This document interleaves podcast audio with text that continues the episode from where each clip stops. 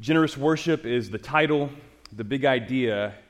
You heard it in our singing, you heard it in uh, Pastor Aaron's prayer. God's grace results in generosity. God's grace results in generosity.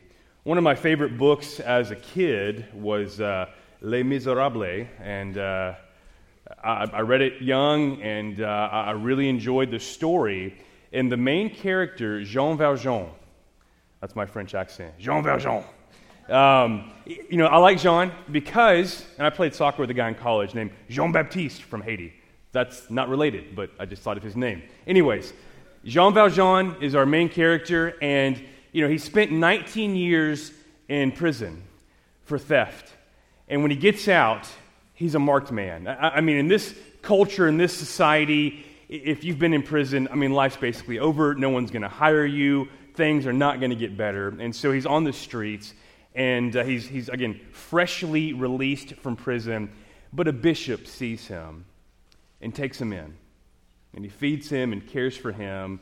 But at night, Jean Valjean wakes up in a panic and he realizes this bishop has some valuables, and so he steals from the bishop. The bishop awakens uh, due to the noise Jean is making, and he knocks him out and he flees the scene.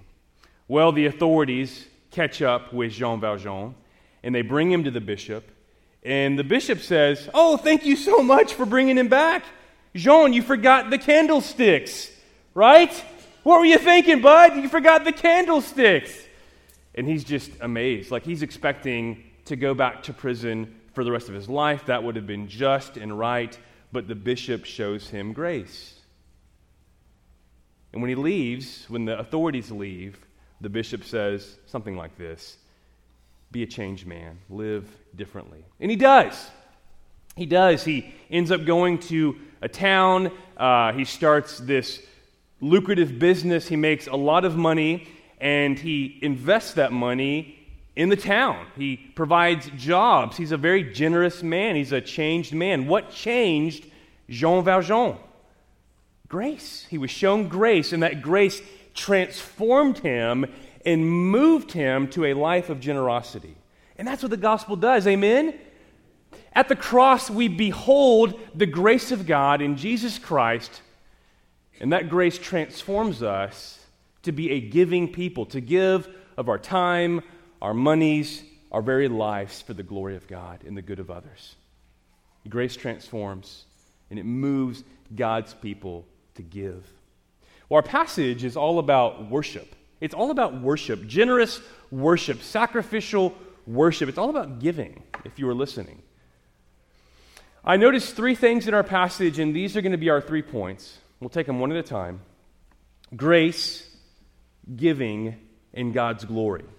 We have the cause, we have the effect, and we have the motivation. Again, grace, giving, and God's glory.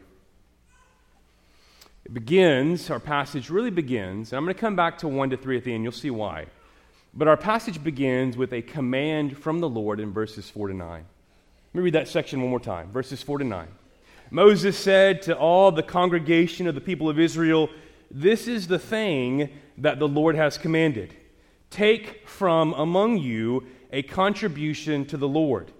Whoever is of a generous heart, let him bring the Lord's contribution gold, silver, and bronze, blue and purple, and scarlet yarns, and fine twined linen, goat's hair, tanned ram skins, and goat skins, acacia wood, oil for the light, spices for the anointing oil, and for the fragrant incense, and onyx stones and stones for setting, for the ephod, and for the breastpiece.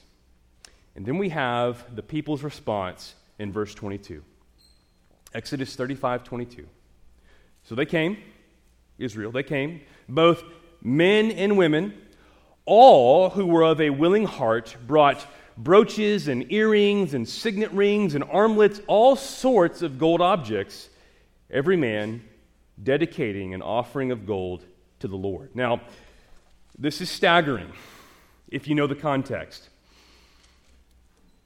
Compare this passage with what we saw in Exodus 32, specifically Exodus 32, verses 2 to 4, with Exodus 35, 20 and 21 from idolatry to generosity.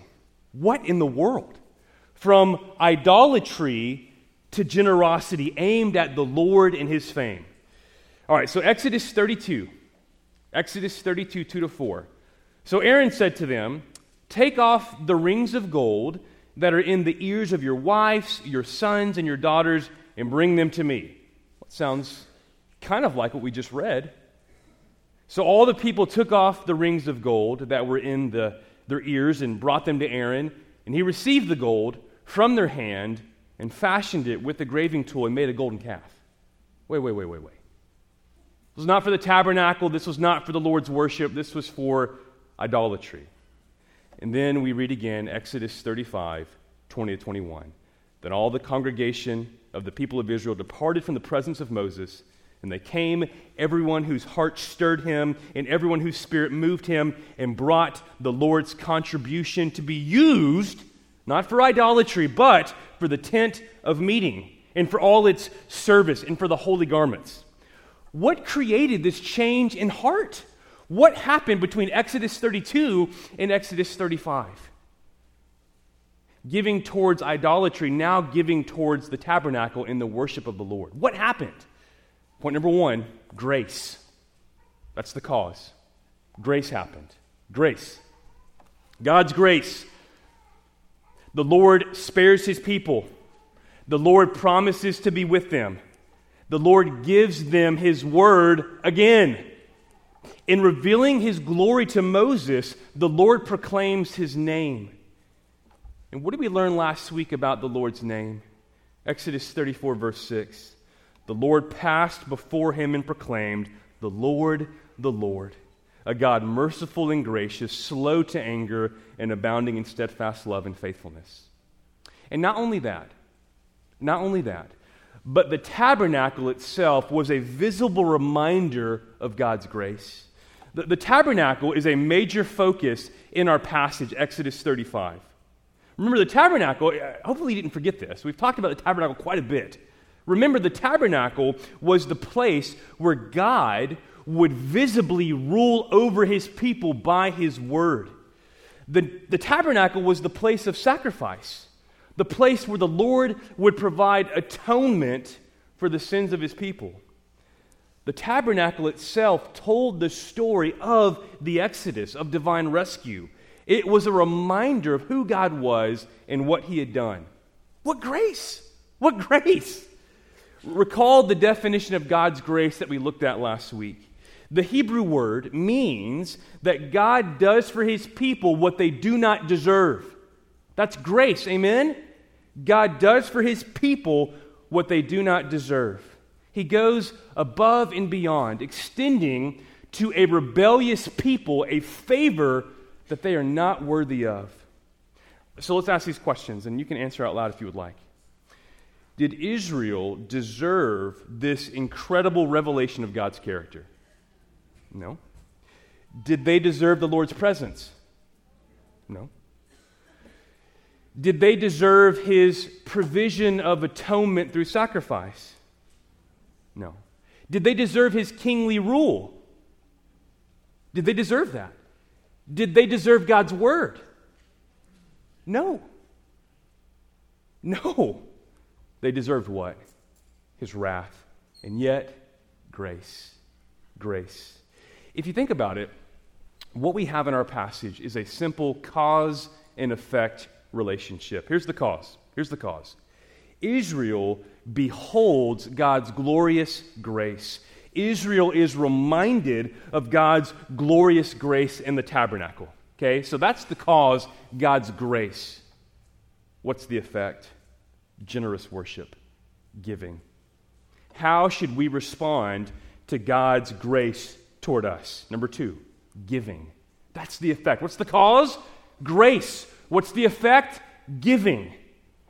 Man, the tone of our chapter is remarkable, especially in light of what has recently occurred. In the immediate context, again, this is staggering. In the immediate context, Exodus 32, we find Israel once again collecting gold, but for what purpose? It's a nefarious purpose, it's to construct an idol. Again, in one fell swoop, they reject commandments one and two. And here, in our passage, if you were listening just a few chapters later, they are found giving again, collecting again, but this time toward the worship of the Lord. This is what an encounter of God's grace leads to. Amen? That's what God's grace leads to. We, if you're a Christian, if you've trusted in Jesus, we should give. We should give. We should give of our hearts, our time, and our finances to the Lord and for the Lord. Again, this was the effect of Israel's encounter with God's grace. Giving was and is the proper expression of gratitude for God's grace. What should we do because of the gospel? We give. We give. Not to receive, but because we've already received so much. Amen? What is the evidence? And this is not the sole evidence, but what is the evidence? What is a evidence that the gospel has done its work in a person's life? Evidence of the gospel is seen in a heart that gives. Is true? Evidence of the gospel is not seen in selfishness. It's seen in a heart that gives. It's seen in our generosity. We no longer see time, money, and other resources as mine, ours, but rather as the Lord's. Amen? To be spent for the good of others and the glory of God. The gospel works to produce generosity in God's redeemed. I've seen it here. I've seen that fruit. Amen? I've seen it here at Kelty's. Now, it's important that we see the broader application of this. I think many in the church think if, you know, if I just give of my finances, if I just write a check every month or every week, then I'm off the hook as it regards the giving of my time to God's church. I can just give my finances and I'm good, right? I know some people think that way. Others think if I just serve the church every time there's a need, that I'm off the hook as it regards my finances. No. No.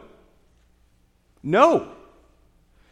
The gospel leads to generosity in every area of our lives. We, we cannot compartmentalize our life and say to the Lord, You can have this, but you can't have this.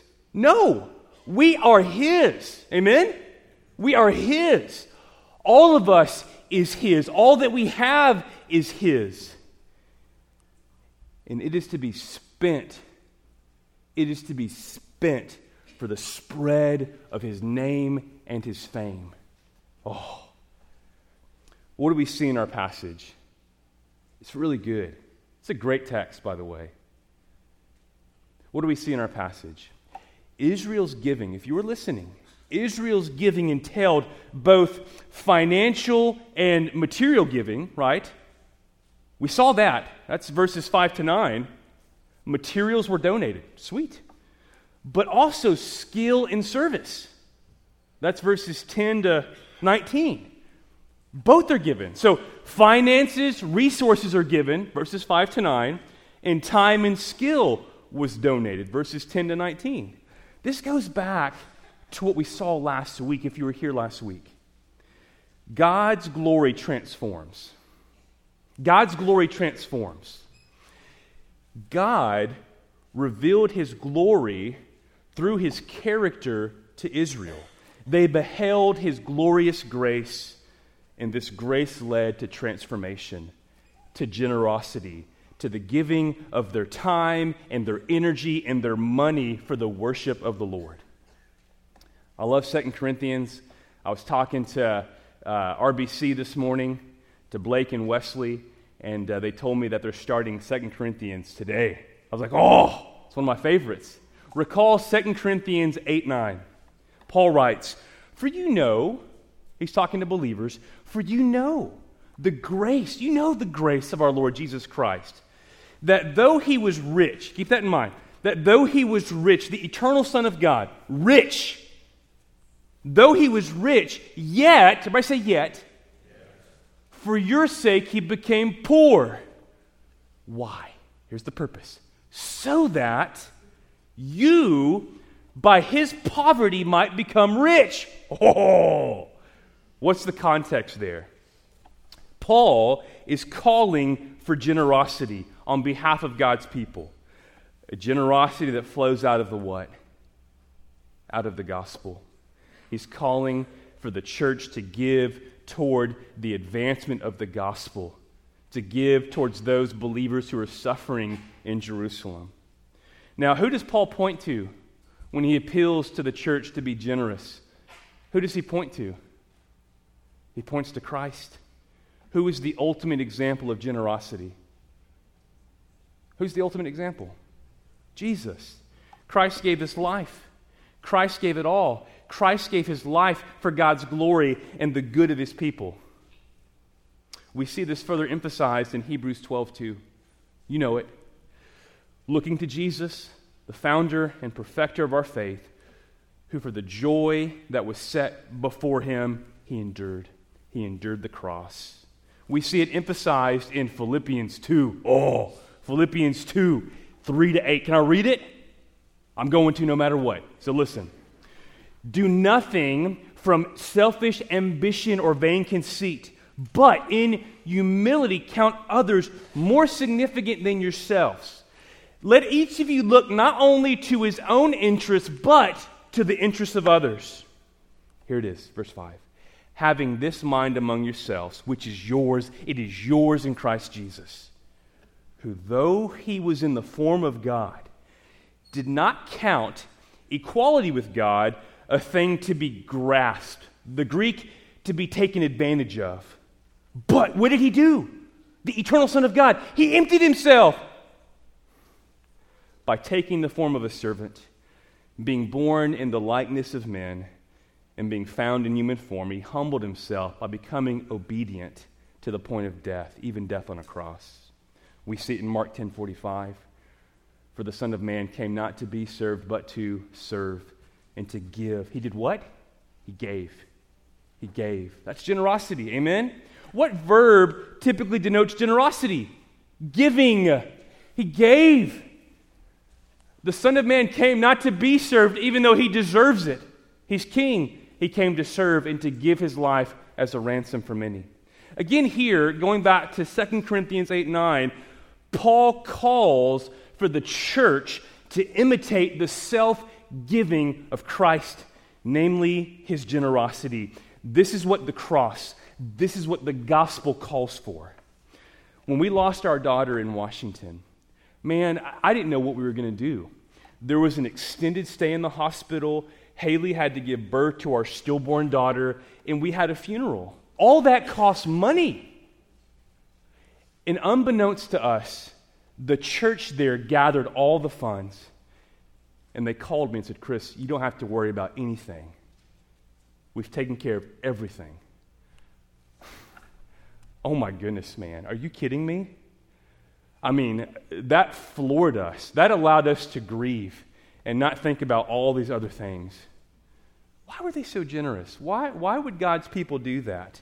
because they have been transformed by the grace of God, and God's grace leads to generosity, to giving. Amen? Oh, and to be on the receiving end of that, praise God. Praise God. We had never experienced that kind of generosity from God's people. But why did they do it? Because they've been transformed by God's grace. Why do we give? What does this look like?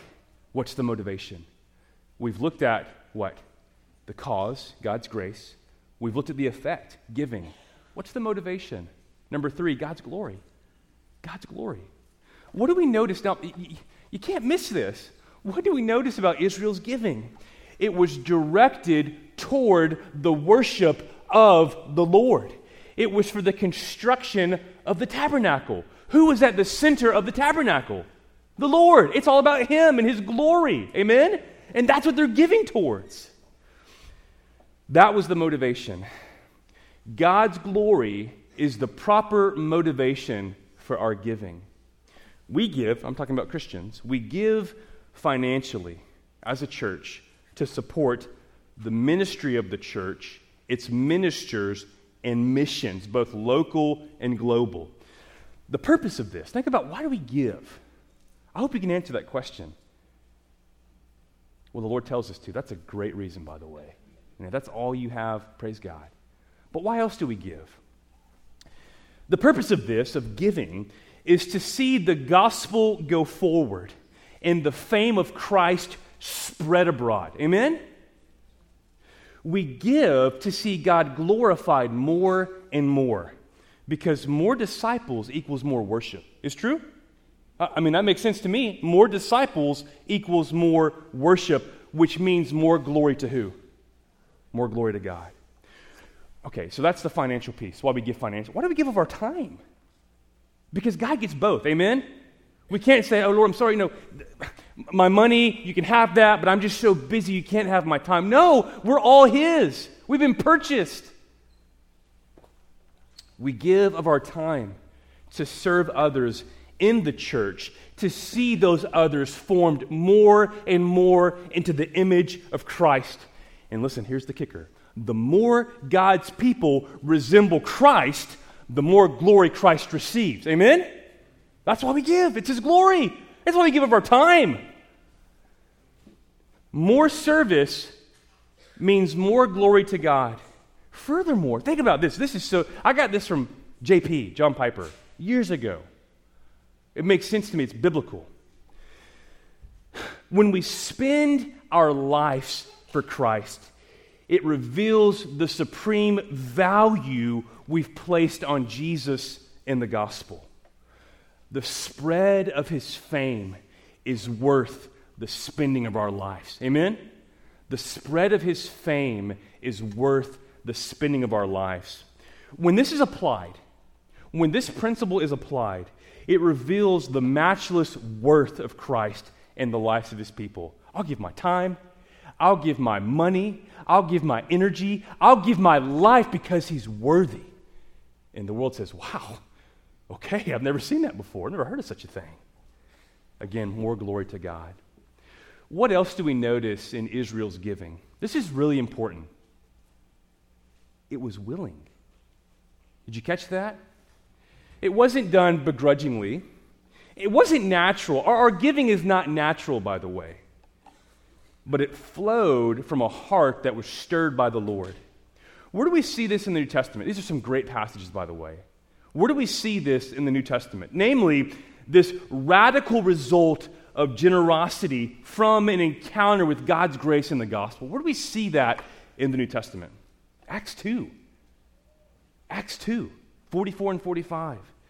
All who believed were together and had all things in common, and they were selling their possessions and belongings and distributing the proceeds to all as any had need. Wow!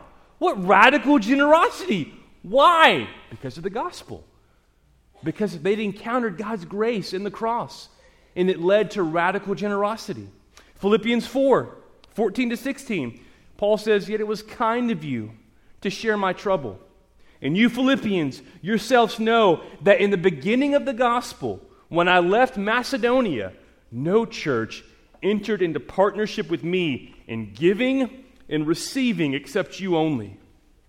Even in Thessalonica, you sent me help for my needs once and again. Why this radical generosity? Because the church in Philippi had encountered the grace of God in the cross. Amen? Oh, Luke. Luke 19. It's about a wee little man, and a wee little man was he. Who am I talking about? Zacchaeus. Verses 8 and 9. And Zacchaeus stood and said to the Lord, Behold, Lord, the half of my goods I give to the poor. This is a wealthy dude, right? He cheated and stole. He'd amassed a great wealth. But because of his saving encounter with Christ, what does he say? Half of my goods I give to the poor. And if I have defrauded anyone of anything, I restore it fourfold. What? Radical generosity as a result of God's grace in the gospel. What did Jesus say? This is so good. Today, salvation has come to this home since he also is a son of Abraham. Last one 2 Corinthians 8 1 to 5. Paul. We want you to know, brothers, about the grace of God. There it is. What are we talking about this morning? What's the cause of our giving? Grace. Say it with me. Grace. We want you to know, brothers, about the grace of God that has been given among the churches of Macedonia. For in a severe test of affliction, their abundance of joy and their extreme poverty have overflowed in a wealth of generosity on their part. For they gave according to their means, as I can testify, and beyond their means. Radical generosity of their own accord, begging us earnestly for the favor of taking part in the relief of the saints. And this, not as we expected, but they gave themselves first to the Lord and then by the will of God to us. This is what the gospel does. When we behold the glorious grace of God in the face of Jesus Christ, we are transformed to live like Christ, to be generous with our lives for the spread of God's fame. Amen? Now, I want to end our time by coming back to those first three verses, because I told you I would. You're like, you skip verses 1, 2, and 3, bro. I'm going to come back to I said I would. And I want you to see how this fits so well with the context. This is going to be a game changer, I promise. So, Exodus 35, 1 to 3. It's a short but important passage on Sabbath regulations. All right? So let's read it, and I'm going to show us why it's here. Exodus 35, 1 to 3. Moses assembled all the congregation of the people of Israel and said to them, These are the things that the Lord has commanded you to do.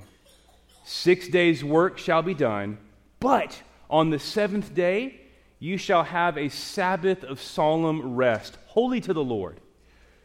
Whoever does any work on it shall be put to death. You shall kindle no fire in all your dwelling places on the Sabbath day. Stop. Which is funny because that's what Sabbath means stoppage. Literally, the Hebrew means stoppage.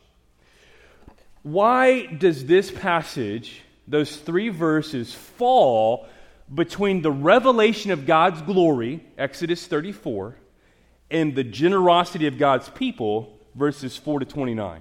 Why does it fall between the revelation of God's glory and the generosity of God's people? That's the question we have to answer. It's because of what the Sabbath signified. It was a call to, what's the word mean? To stop and do what? Worship. Worship. Worship. It was a call to stop and worship, to praise God as both creator and savior. This is the proper response to God's glory. And this is where our generosity comes from. It flows out of our worship. Amen? It's part of our worship. Worship is our appropriate response to God's grace, and this is seen in our generosity, the giving of our time and finances, our very selves, our very selves for the spread of God's fame and the good of others. Let me leave us with three practice steps, and then I want to end with the gospel.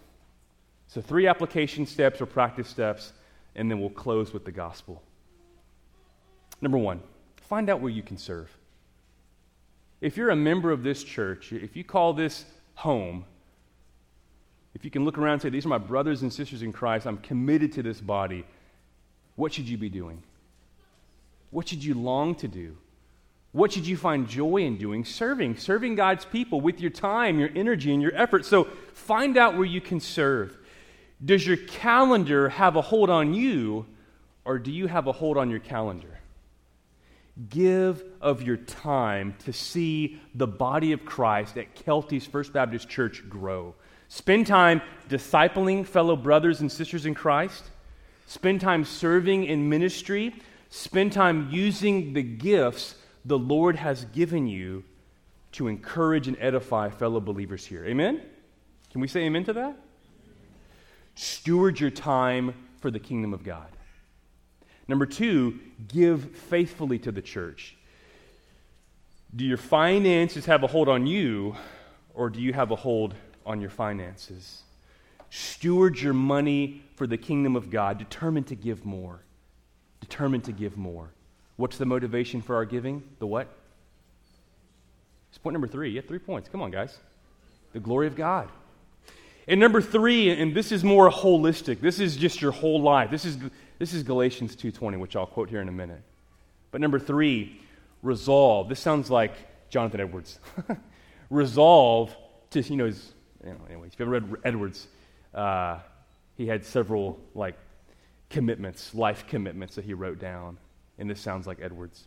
Resolve to spend your life for the glory of God and the good of his people, right? I mean, resolve to do that, to spend your life for the glory of God and the good of his people. And that will be seen in a life of radical generosity. I'm going to give my money, I'm going to give my time, I'm going to give my energy to God's church and for God's glory and the good of his people and the spread of his fame.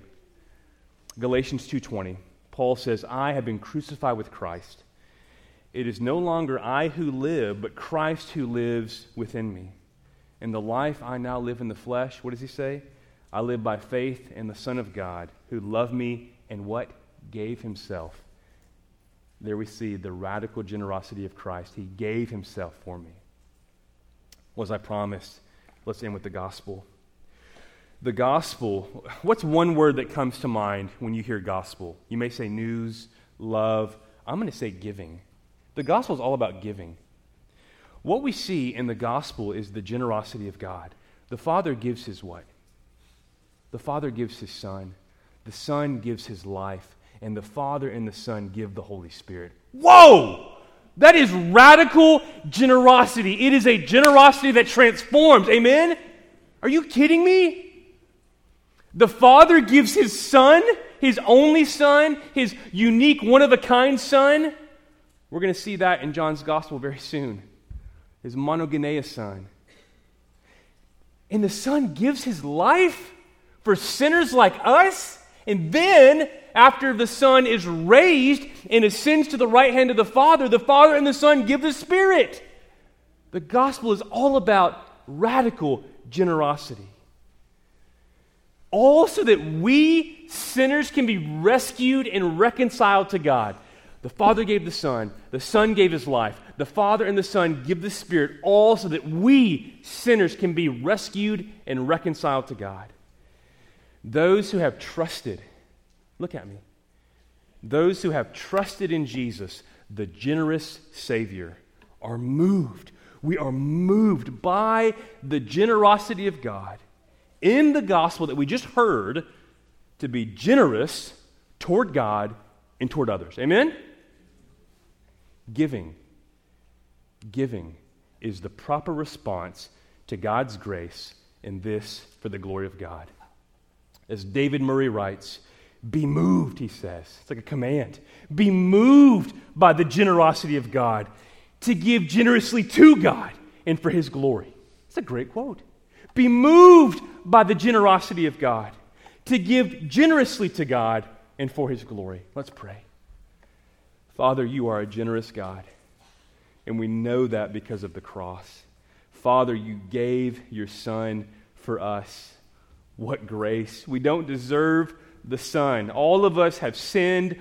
All of us have fallen short of your glory. All of us deserve eternal death, eternal separation, hell. But your grace, but God being rich in mercy because of the great love with which He loved us we thank you for your radical grace, a radical grace that leads to radical generosity, a life of giving. I pray that Keltys would be a church known for its radical generosity, that we would give of our finances and our time, our resources and gifts, everything you've given us, that we would give it back for your glory, the good of your church, and the spread of your fame, because, Jesus, you are worthy.